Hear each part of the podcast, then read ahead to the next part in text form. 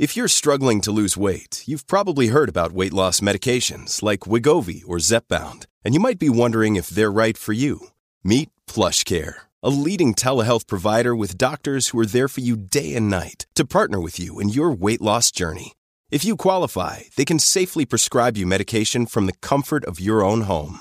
To get started, visit plushcare.com slash weight loss. That's plushcare.com slash weight loss. plushcare.com slash weight loss. You're listening to Michigan News from MLive for Friday, September 9th, and I'm your host, Jessica Shepard. Michigan voters will decide on abortion rights in November. The Michigan Supreme Court okays a voting rights amendment for midterm ballots. And a UP bear dog retires after nearly a decade at a Michigan zoo. Michiganders will vote on the right to abortion this fall as the state Supreme Court ruled 5 to 2 on Thursday that a ballot initiative indeed qualifies for the November election.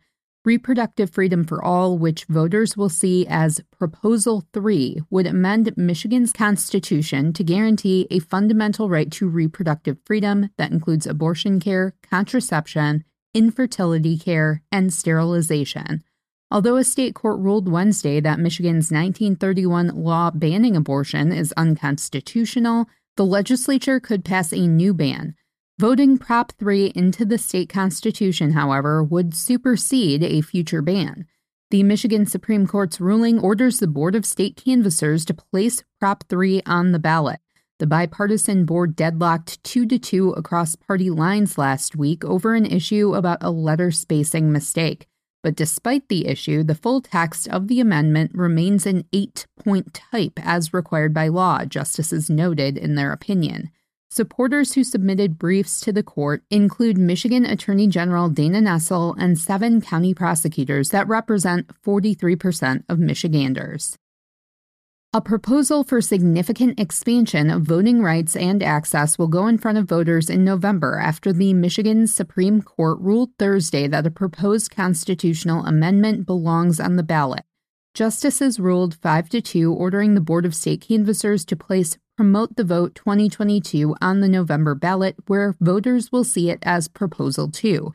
Canvassers deadlocked 2 to 2 last week on approving Promote the Vote's signatures and placing it on the ballot because the board's two Republicans sided with a wording related challenge from opposition group Defend Your Vote. That group argued Promote the Vote's petition language did not list everything in the Constitution that it would change or cancel. Democratic board members and Promote the Vote argued that the board's role in that vote was only toward approving signatures, not rehashing language that was approved months ago.